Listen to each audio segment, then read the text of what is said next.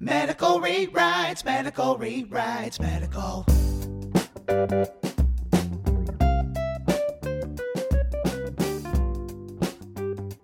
Medical rewrites, medical rewrites. Hello and welcome to Medical Rewrites, the podcast that rewrites movie scenes with evidence based medicine. I'm your host, Megan Jeffries. Our medical rewrite today will be about bridesmaids. We have two deep dives tattoo infections and foodborne diarrhea. Note that this podcast is going to include spoilers. It's also going to talk about descriptors of infectious diseases, including a lot of diarrhea talk. If you find that bothersome or that's distressing, you can skip this episode. We will have others that will be more to your fancy coming up. All right, Bridesmaids Basics. Movie was released in 2011. It was built on a budget of $32.5 million and brought in 288 million. Huge box office success. IMDb gives it a pitiful rating of 6.8 out of 10. Rotten Tomatoes is a little better, critics at 89% and audience at 76%. I don't know who the other 24% are that were like, this is not the best movie ever, but those 24 people are just sad in general. For awards, it was nominated for a Golden Globe Best Comedy uh, Movie and an Academy Award for Best Supporting Actress for my favorite, Melissa McCarthy, and Best Original Screenplay. It is currently streaming on Netflix, so rewatch now with your own medical take on things. A quick recap of the Bridesmaid movies for context of the scenes that we're going to rewrite. Essentially, it's a movie about how Annie, who's played by Kristen Wiig, copes with her best friend Lillian, played by Maya Rudolph, is getting married. So Annie has feelings about this. The happiness that Lillian feels about getting married is in direct contrast to the sadness of Annie's current life. Um, she's got a sex partner in Jon Hamm who is not the most generous lover. Uh, we'll just call this pretty unfulfilling sex with a narcissist. She lives with Gil and Brynn. Um, they're played by Matt Lucas and Rebel Wilson. They have no sense of personal boundaries. Um, and she has a sad job at a jewelry store where she sells engagement rings to really cute couples that are, you know, like peak bliss. The bright spot in Annie's life is her best friend Lillian, who is now being threatened because Lillian's fiance's boss's wife, Helen, played by Rose Byrne, is coming in hot to steal this best friend role. So that's the tension of this particular movie. Okay. So at the beginning of the movie, when we're learning about Annie's life, we meet Annie's roommate's sisters. So her her Annie's roommate is Gil, and Gil's sister is Brynn. So Brynn tells Annie that she got a free tattoo from a guy in a van. She's very excited about said tattoo. Tattoo is described as a Mexican drinking worm. The tail of the worm starts belly button area, wraps around to the middle of her back, where the mustachioed worm is wearing a sombrero. The section of the tattoo on her abdomen looks, I would say, normal for a van tattoo. But as you wrap around to the back, it's really irritated and red, especially around the sombrero area. There doesn't appear to be a lot of swelling or massive edema around this tattoo, but the implication of the scene is that the tattoo was done recently and is now infected, and nuance of it was done in a van, not a sterile environment. Likely health codes were broken. So, deep dive tattoo infections, topic number one. When we think of tattoo infections, we've got a couple of interesting sources of pathogens. We've got tattoo needles or the machine, the actual ink, the hands or respiratory tract of your tattoo artist, and of course, secondary inoculation by the tattooee. So, just your own flora that you're bringing to the table. I thought in the differential, this could also be an allergic reaction to the ink, but since the belly portion of the tattoo does not look nearly as inflamed as the back, I'm assuming that allergic reaction is pretty low on the list of possibilities. In the microbiology, first thing you got to think about when you're managing an infection is what are the possible pathogens we're dealing with here. The source infection could be from the skin of the tattoo artist or the tattooee. That's certainly going to be Staph aureus or Strep pyogenes, some classic bangers for skin soft tissue infections. I think you could throw in a little E. coli since the skin is broken in the tattoo. It's also on your back, which is closer to your rectum. It is north of your rectum, which is less likely to have E. coli in it. But nonetheless, we know that the highest concentration of rectal or poop flora is around the rectum. So could throw some E. coli in there too. If the source of the infection is from the tattoo shop or ink, now we've got a whole different set of pathogens. And in this scenario, we need to think about mycobacterium. Mycobacterium are water loving bacteria. The source could be the water at the tattoo shop or the van in this scenario, or the water used to make the ink at a manufacturer's level, um, or water that's used to dilute the ink at the site of the tattoo shop or van. There's been a couple of reports of non tuberculosis mycobacterium.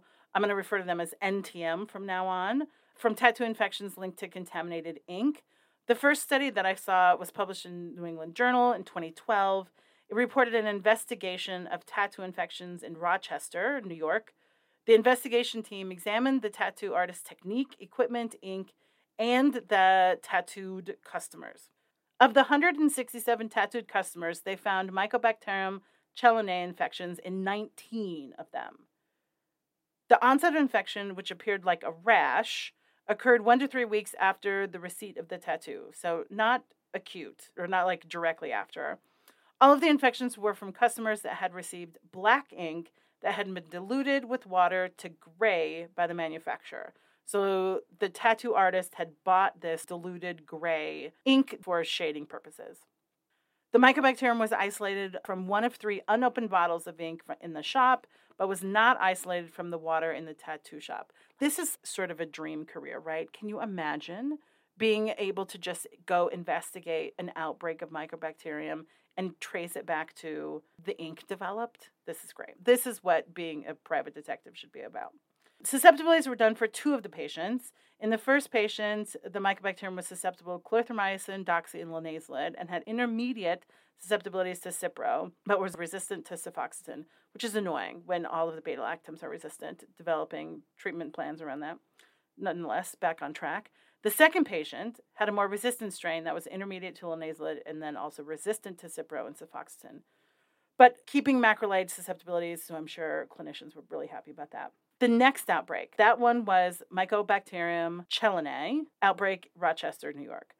Second study, another outbreak for NTM, seven years later, published in 2019, after customers reported rashes after getting tattoos. So that's how they initially report, which is really fascinating.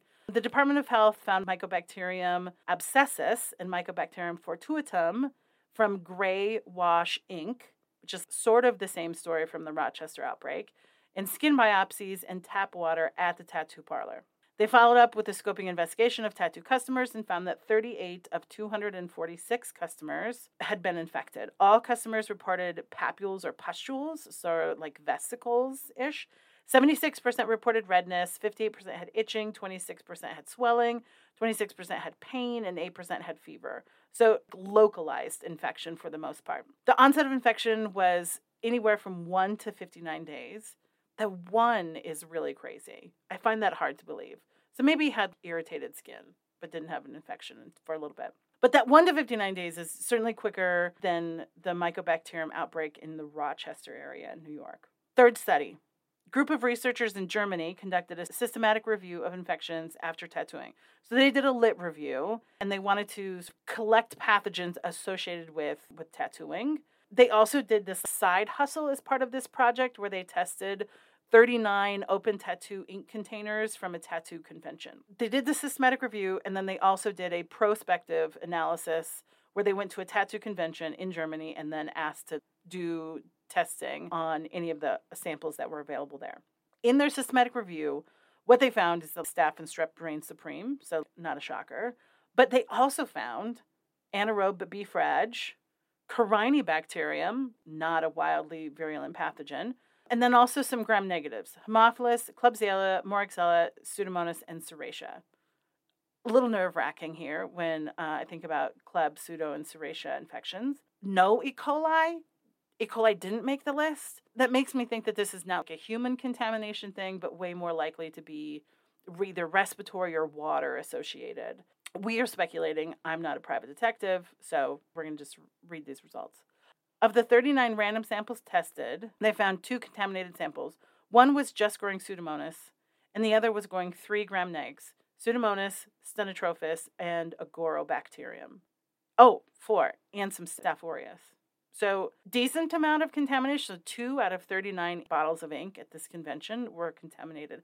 Not a great sort of sterile ratio. That's what we've got. That's the best literature out there for tattoo infections. In general, acute tattoo infections appear to be caused by your typical skin soft tissue infections, staph and strep, with maybe some gram negative in there, depending on if you've got contaminated ink involved. Pathogen of note is Pseudomonas. So, not something that's usually in our list of likely pathogens when we think of a skin soft tissue infection outside of otitis externa, but in the setting of delayed or chronic tattoo infection. So, anywhere from a couple weeks to a couple months afterwards, a tattoo that looks irritated, mycobacterium's got to be on your list.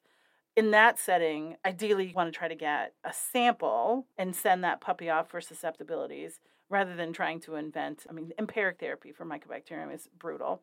It's got to be on your differential for a late presenting tattoo infection. That's what we know about. That's the evidence for tattoo infections. Let's get back to the movie. Back to Bridesmaids. After Brynn shows her tattoo, Annie suggests a more supportive care approach. She's a good antibiotic steward, Annie is. She recommends frozen peas. Brynn then takes this advice and then dumps the loose peas down her back. It's very possible that Brynn's tattoo infection is self limiting and frozen peas is the, in fact, cure that she needs. It's tough to tell if there's obvious cellulitis on Brynn's back, which is the head and body of the worm, but there's definitely skin trauma there. Let's assume, for the sake of this rewrite, that the redness on Brynn's back, especially around the sombrero, is in fact cellulitis. Here, my treatment choice see what your treatment choice would be. Pause, think about what you would treat Brynn with, and let's compare and contrast at the end. For me, I'm still going to go with the classic cephalexin. I'd give her one gram TID for five days. I would start there. If she hasn't resolved by then, we can certainly extend duration, but I'm not into wildly long durations to begin with. Ideally, cephalexin would be dosed Q6. I get this, but I can't ask patients to wake up in the middle of the night to take cephalexin when I am uncertain that there's actually going to be a significant difference in cure rates between Q8 and Q6 regimens. I get that the pharmacodynamic approach here would be Q6, but in the setting of a non life threatening infection, I'm way more willing to be a little generous with the frequency for the sake of adherence. And on the back of the napkin calculations, I can get around 50% time above the MIC with the one gram TID regimen. It's definitely 10 to 20% short of the 60 to 70% goal for cephalosporins, but this appears to be a relatively simple infection. Again, not life threatening. I'm willing to take the hit. If Brynn had a life threatening infection that she's in the MICU for, we would, of course, maximize the pharmacodynamics there. I'll put in the show notes my pharmacodynamic calculations because I cannot imagine that you guys are sitting on the edges of your seat waiting to hear me talk about half lives and MICs. Before moving on from cephalexin, for those of you that have developed your regimen using cefadroxil, I'm going to take a moment and send out your props right now. So, cefadroxil, also an oral first gen cephalosporin, it is not nearly as common or is commonly prescribed or known outside of the ID circles. There's definitely a fan club like Taylor Swift, it's really enjoyed, a very loyal and engaged fan base and I get it. The adoration to cefadroxil is understandable. It's not available in all pharmacies. You sort of have to manage trying to get a hold of it for your patients before you prescribe it. But the reason it's wildly popular is the fact that its half life is one and a half to two hours. This is almost double that of cephalexin. So it allows for less frequent dosing, which is why ID clinicians love it. Because the biggest problem we have with oral beta lactam regimens is you have to take them so frequently when you want to use a beta lactam, because I love a beta lactam, safety, efficacy all day, every day.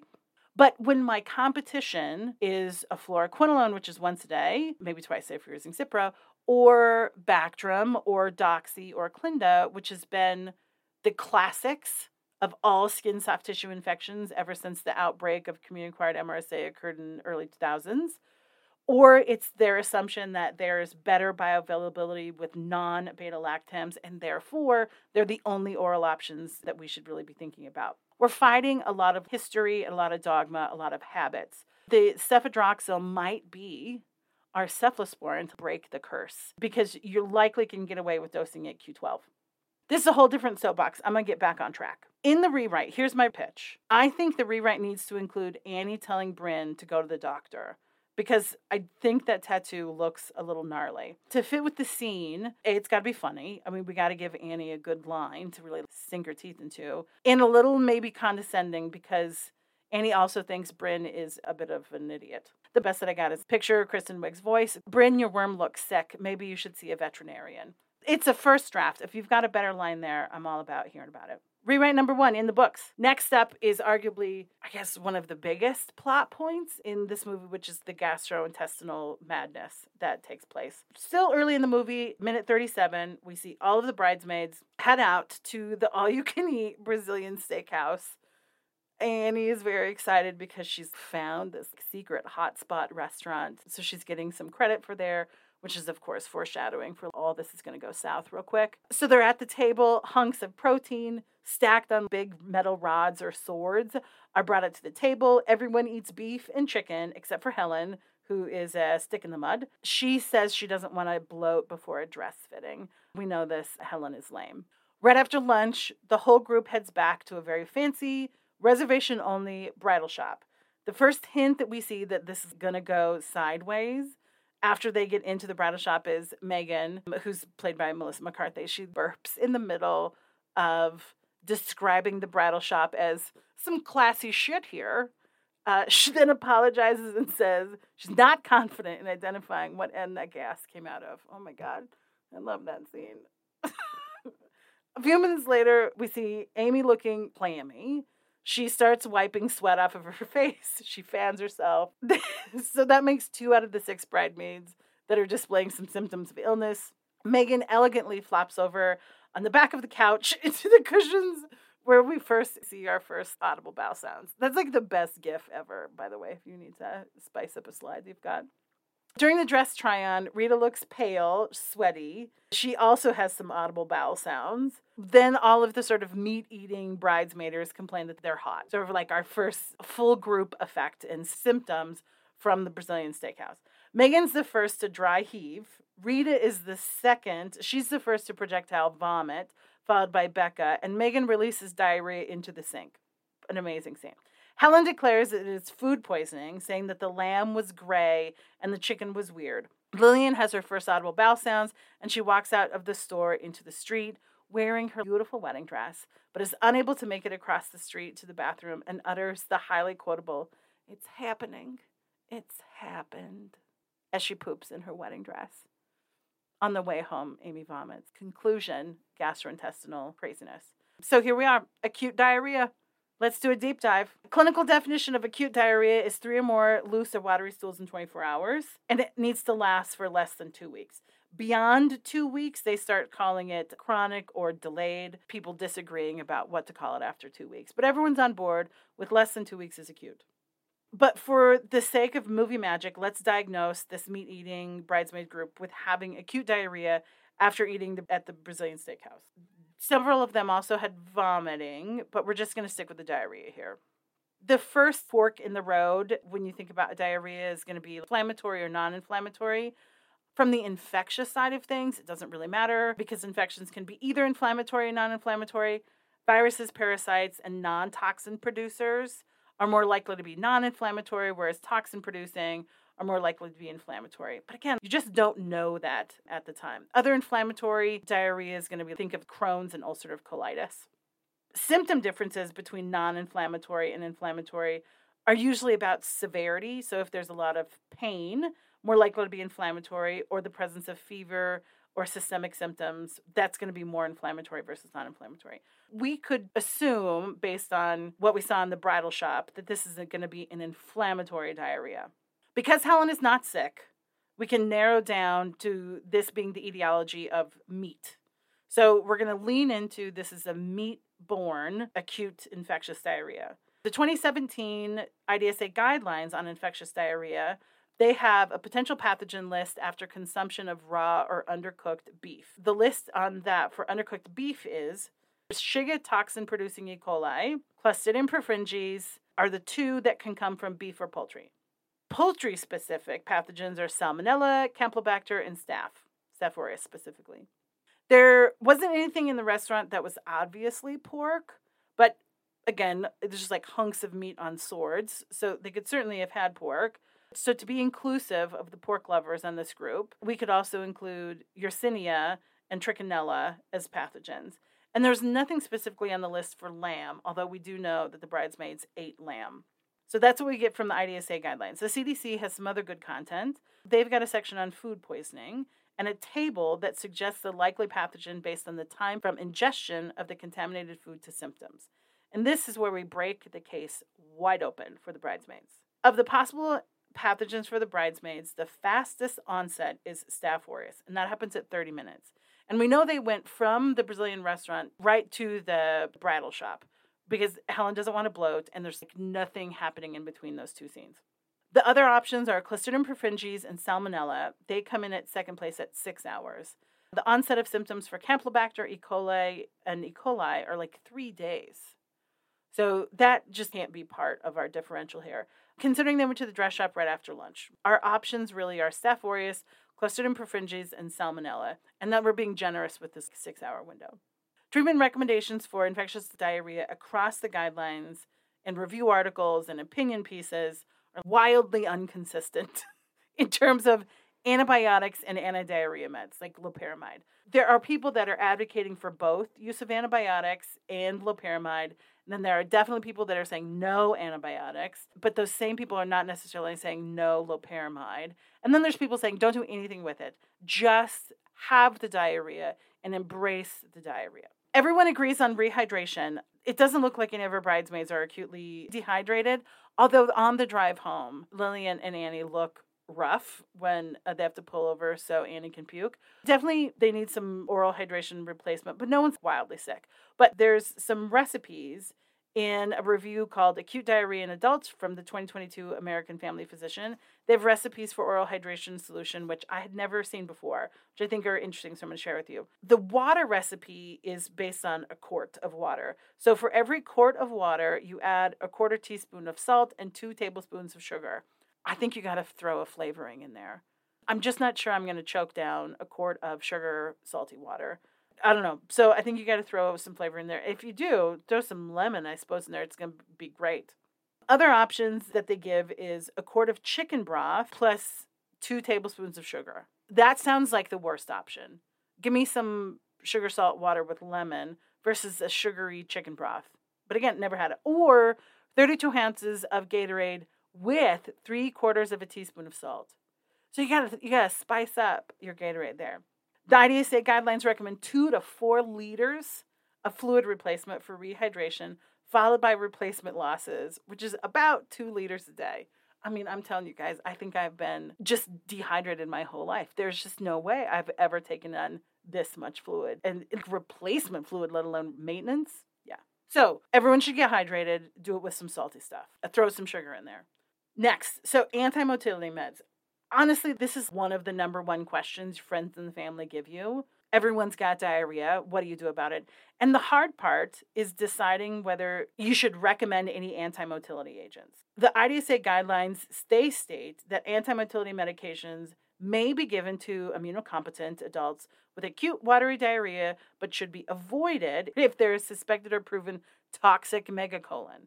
Well, yeah, my friend's not going to call me with toxic megacolon. They're going to be in the hospital with wild abdominal pain. No one's going to give somebody with a surgical abdomen anti diarrhea meds. So, not wildly helpful there in terms of normal diarrhea practices. What they cite for that description is pretty interesting.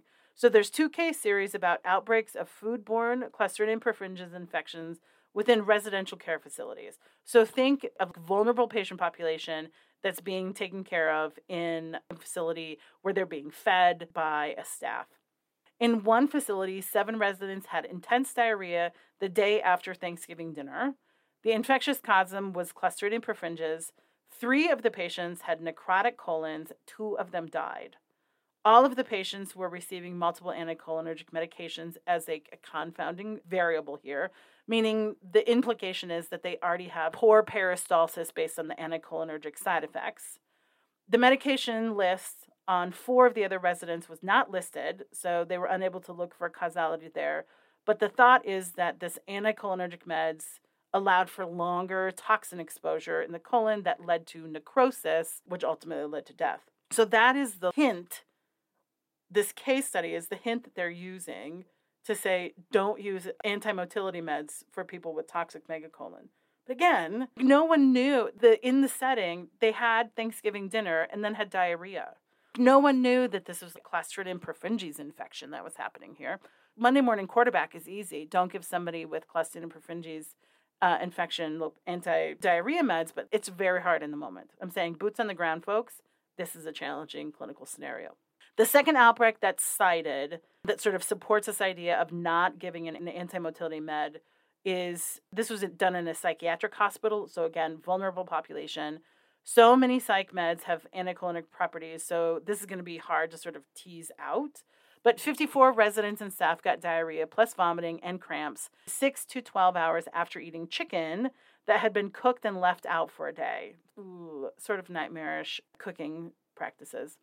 So, 24 hours after eating the chicken, three patients were dead. Wildly bad outcomes. All three were on anticholinergic meds, and one of them was given loperamide based on their symptoms. All of them had necrotizing colitis. So that was published in 2012 in MMWR. The data supporting not giving loperamide or any other anti-motility meds is horror stories of really bad GI infections after eating contaminated food it is not what you would call wildly scientific in saying that there is really this link between anti-motility and things and and cause of death as much as high burden of infectious bacteria that cause necrosis in the bowel. It's hard to say that anticholinergic meds or loperamide were the cause here, but probably not helping. The risk benefit of this finding led to the teaching these really horror stories, basically got simplified down to don't give anti-motility meds to people with toxin producing GI infections or don't give anti-motility meds if there's blood in the stool. I think lots of us got some sort of that one liner one liner teaching somewhere along the way. If someone has blood in their stool, don't give them anti-motility meds. The problem with that is there's a lot of bacterial diarrhea that's toxin producing that's not at all going to result in blood in your stool. It's impossible to tell if a person's diarrhea is bacterial toxin without diagnostics. We've got some GI PCRs as of late, which is great. That has certainly helped in rapid diagnosis, but is largely only used in hospitals and high resource clinics. So the everyday person certainly not going to know if they've got a toxin producing. The other thing of note is that none of the people that had Clostridium perfringens in these case series had blood in their stools. So you're just not going to know if you have a necrotizing, toxin producing infection in your guts. Blood is not the end all be all here. The guidelines for the prevention and treatment of traveler's diarrhea from the International Society of Travel Medicine, they recommend anyone with traveler's diarrhea can use loperamide. Traveler's diarrhea a little different than leftover chicken, but the same thing is like it's all food-borne diarrhea the idea behind traveler's diarrhea is you're they're eating foods in other places that may or may not have standard food prep that we get in the US, for instance.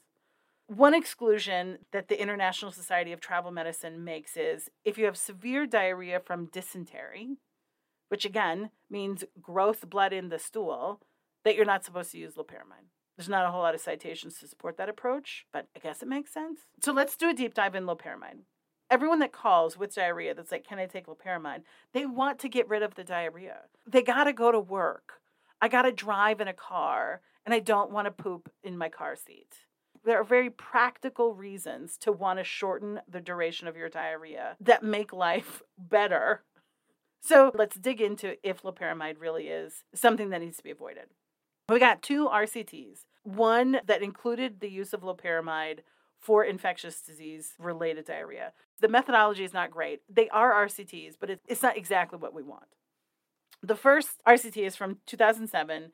It compared time to resolution of diarrhea between loperamide alone, rifaximin alone, or rifaximin plus loperamide. Really nice. We got three groups, two maybe control groups with loperamide alone and rifaximin alone, and then the combo. The sample was healthy U.S. adult students attending summer school in Mexico for two to five weeks. They excluded students that were moderately or severely dehydrated, or had bloody stools, or received antibiotics within seven days of enrollment. So our inclusion is pretty young, healthy adults. So I'm assuming immunocompetent, but that's not explicitly in there. There was approximately 100 students in each treatment group. In the rifaximin group, they got 200 three times a day for three days. The loperamide group got four milligrams initially and then were instructed to take two milligrams after each bout of diarrhea. But they were given a max of eight milligrams per day and they could use that for two days. And then group three, which is again rifaximin 200 TID for three days, plus loperamide 4 milligrams initially, followed by 2 milligrams after each unformed stool, not to exceed 8 milligrams for two days. So those are our three groups, treatment regimens. Most common patient, essentially, if you looked at it, it was a white female who was 26 years old. Baseline diarrhea load was five episodes over the prior 24 hours before enrollment. The two key outcomes that researchers looked at was duration of diarrhea and the number of diarrheal episodes post treatment. Loperamide alone, mean duration of diarrhea was 69 hours, three days, with seven episodes of diarrhea over those three days. Rifaximin alone, 32 hours of diarrhea, six episodes of diarrhea. Rifaximin plus loperamide, 27 hours with four episodes of diarrhea. Getting better with each group. The loperamide alone of three days was a little bit shocking to me. It feels like that would be the normal duration, but maybe not. We'll see how this plays out. The other thing that this study did was they looked at pathogens. Pathogen was identified in 50% of the students. Most common were toxin producers, meaning enterotoxigenic E. coli was responsible for 35% of these. Enteroaggregative E. coli was in 17%. And then we got single digits for Providencia, Shigella, Salmonella, Campylobacter, Aeromonas, and Plesiomonas. The loperamide group had a higher frequency of abdominal pain, cramping, nausea, and vomiting, which I think is maybe a little bit of a signal. So it can give a little bit of a credence to the idea that if you are doing toxin trapping, that you can make symptoms worse. So if you slow down peristalsis of your gut, that you get more toxin exposure, and therefore you can get more symptoms like abdominal pain, cramping, nausea, and vomiting. It would have been great to have a placebo group here. How long would this diarrhea have happened? Did loperamide stop anything in terms of duration at all? Would there have also been just as many complaints of gas, abdominal pain, etc., in the placebo group?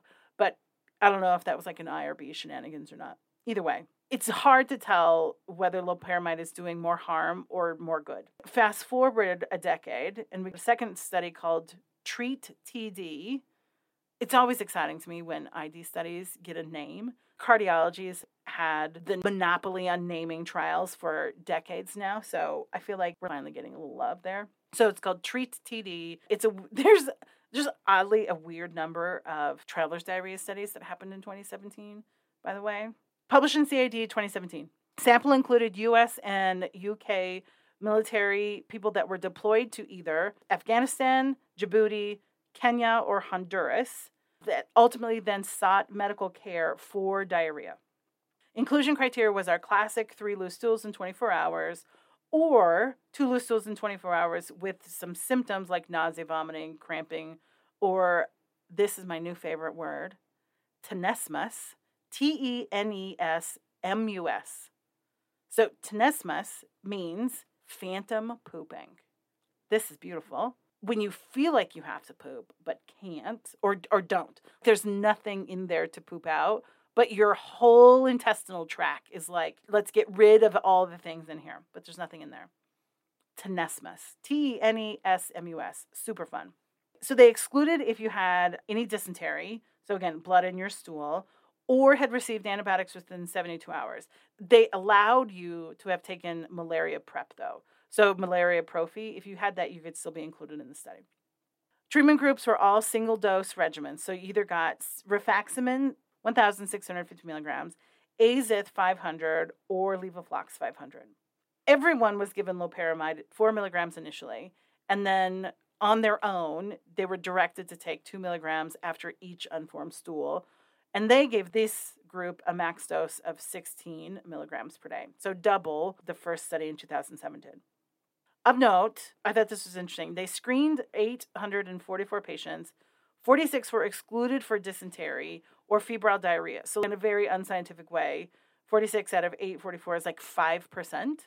5% of people that get diarrhea in Afghanistan, Djibouti, Kenya, or Honduras are going to end up having bloody diarrhea or dysentery, which is, I think, actually more than I guessed. But, anyways, 5%. There's approximately 100 people in each antibiotic treatment group. The most common patient was essentially a 27 year old white male that was in the army. The median duration of diarrhea for each antibiotic was Azith, single dose, single dose regimen, Azith, 500 milligrams, median duration of diarrhea, 3.8 hours. Putting rifaximin to shame in terms of duration of diarrhea. Now, the other group was a 26 year old white girl, and here we've got a 27 year old white guy the groups are not what you would call wildly different in terms of patient population, but outcomes totally different. Rifaximin in this group, 5.6 hours. So there is just different diarrhea in Mexico than there is in Afghanistan, Djibouti, Kenya, or Honduras. Very strange. Levofloxacin, 6.4 hours. So durations are twofold, threefold lower than the rifaximin loperamide study. So hard to tell what's happening here because the pathogens pretty similar. Enteroaggregative E. coli was present in 70% of the cultures, of which there was just a single pathogen. 70% of all of the cultures included enteroaggregative E. coli. It was just a single pathogen in 38%.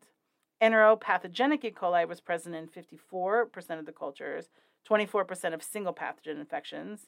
And enteroinvasive E. coli was in third place. It showed up in 25% of all infections of multi-pathogen diarrhea. And then the only other important pathogen that they found was norovirus in 15%. The norovirus people should have just had whatever duration of diarrhea they were going to have for norovirus. Authors did do a breakdown on cure rates in each antibiotic group based on infecting pathogen, which was nice.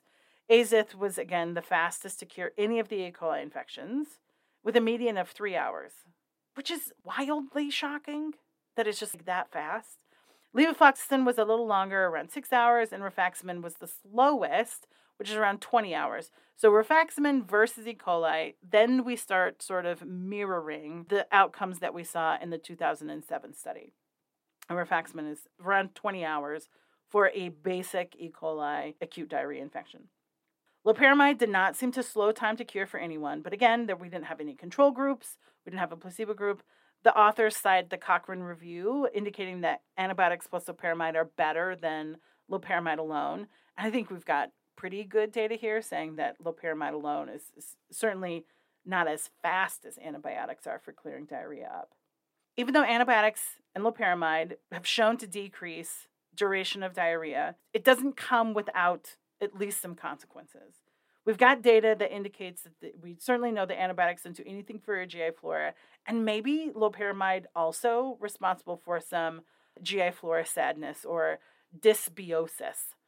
There was a pretty large study that a group of authors in Finland did that looked at a traveler's diarrhea and changes in microbiome. The first included people who lived in Finland and then they went to a travel clinic and they were seeking advice on is there any prophylaxis or vaccines that I should take? And if they were eligible, that travel clinic enrolled them into a study of which they were included if they were traveling somewhere outside of the Nordic countries for more than four nights. So going somewhere, quote, exotic for at least four nights. Everyone pr- did a pre and post poop analysis and a pre and post travel questionnaire. Primary outcome that they were looking for was the acquisition of ESBL or carbapenem resistant Enterobacteriaceae colonization in the post poop. The theory being if you leave Finland with CRE and ESBL free poop and you come back with it, let's look at some of those risk factors associated with that. They enrolled 430 participants, 80% of them left ESBL negative and came back ESBL negative. Clean as a whistle, GI wise, for four nights on your travel outside of Finland. 20% of these patients started out ESBL negative and came back ESBL positive. None of them were CRE positive. Now, this study was published in 2015, Who knows if they had been later on, if they'd have more CRE in their stool now. Because we know CRE certainly increased, yada. Authors looked at risk factors and they found that use of antibiotics during travel increased the risk of ESBL acquisition by threefold compared to those not taking antibiotics. The biggest sort of caveat or confounding variable of this sort of relatively straightforward multivariable odds ratio that they found is that they didn't look at location of travel necessarily when they looked at acquisition in association with antibiotics.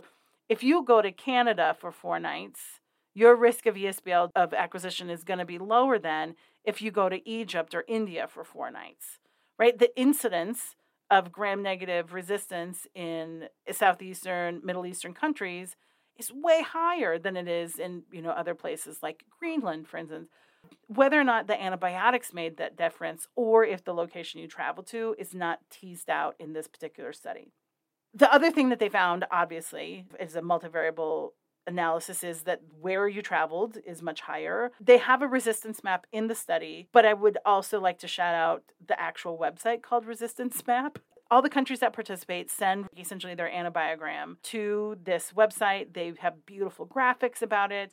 You can look at individual pathogens or individual antibiotics. It's run by One Health Trust, which was formerly called the Center of Disease Dynamics, Economics, and Policy. Not exactly rolls off the tongue. But, anyways, one Health Trust runs it now, but if you just search resistance map, you can find this website. The gram negative hotspots are essentially are India, Pakistan, Iraq, Egypt, and sort of the surrounding countries around that area. Same group of authors did a follow up analysis, but only included travelers that actually had diarrhea while they were traveling. This sample was 288 patients. Half of them went to either sub Saharan Africa, 25% went to Southeast Asia, and 15% went to South Asia decent amount of gram negative exposure there. Symptoms of traveler's diarrhea and use of medications such as loperamide and antibiotics were included in the post travel questionnaires. They were, again, primarily looking for ESBL acquisition because no one got CRE. Had somebody got CRE, that would have been part of their outcomes as well. This 288 patients were divided into four groups based on what they did to manage their diarrhea while traveling. Group one, no antibiotics, no loperamide. Group two, loperamide only. Group three, antibiotics only. And group four was like everything loperamide, antibiotics, probably some sort of dance as well to try to get rid of this. The results really fascinating. The biggest group was no loperamide and no antibiotics. So the largest number of the sample just went, I'm going to embrace this as part of my travel experience, and I'll have a very good story to tell people when I get back about how I ruined my white shorts, right? So these folks, no loperamide, no antibiotics. The colonization rates, again, ESBL colonization rates, 21% for the people that did nothing. So this is the standard if you travel to sub-Saharan Africa, Southeast Asia, or South Asia, or people that get diarrhea, 20% of you are going to get also ESBL colonized. Whether or not those things are related or not, who knows? The people that use loperamide only, again, 20%. So same level of ESBL acquisition as those that did nothing. Antibiotics only, 40% of that group. By the way, we're down to 45 people in that group. 45 people that took antibiotics, 40% of them came back with ESBL acquisition. And then group four, which used loperamide and antibiotics, we're down to now 14 people sample 71% came back with the ESBLs. Bizarre, bizarrely high rates of ESBL acquisition in this group that took loperamide and antibiotics. So either they're like the diarrhea was so bad that they just were like going to take all the things that could potentially do it, or that there's something about the use of loperamide and antibiotics in here. I don't know. Causation versus causality.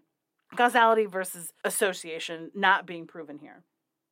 In the discussion, the authors put forward this theory quote, because of its antimotility effect of loperamide, contact time of the antibiotic to the gut lumen is increased, and the selection pressure posed by the antibiotic may be prolonged, thus intensifying its unfavorable effects.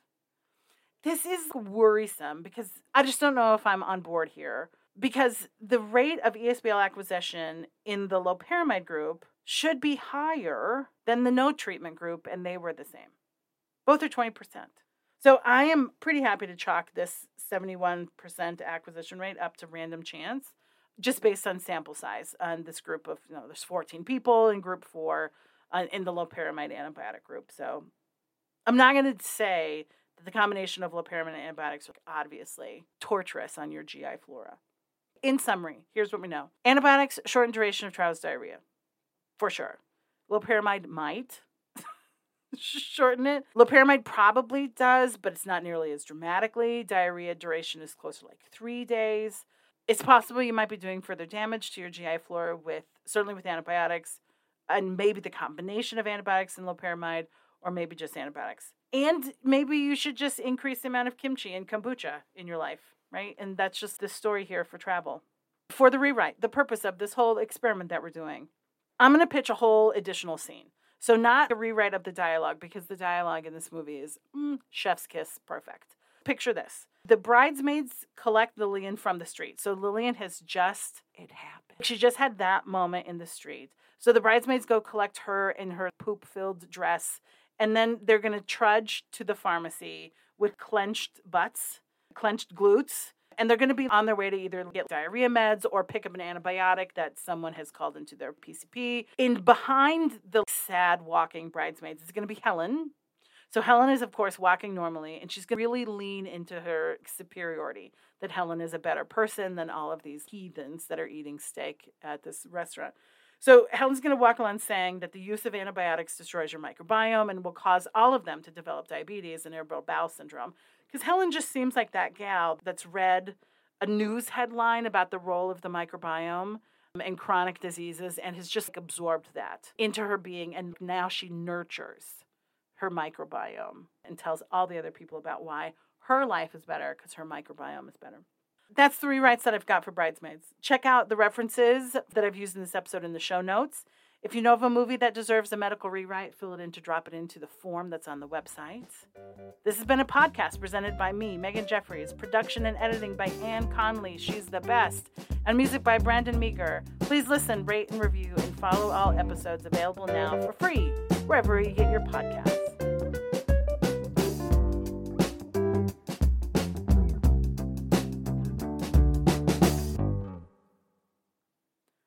For those of you still listening post credits because you're driving your car and you can't reach your phone, there's no way to include this in the podcast. But at one hour and 13 minutes in the movie, the plane has to make an emergency landing in Casper, Wyoming. This is a real town in my home state, my very real home state of Wyoming. And it's the location where I got my very first and only speeding ticket in my whole life. The plane had to land because Annie, who's a fearful flyer, she uh, had some drinks, alcoholic drinks. And then I think she got a benzo from Helen. And then she got sassy with the flight attendant and called him Stove instead of Steve, which is again beautiful dialogue. Brilliant writing. Okay, bye.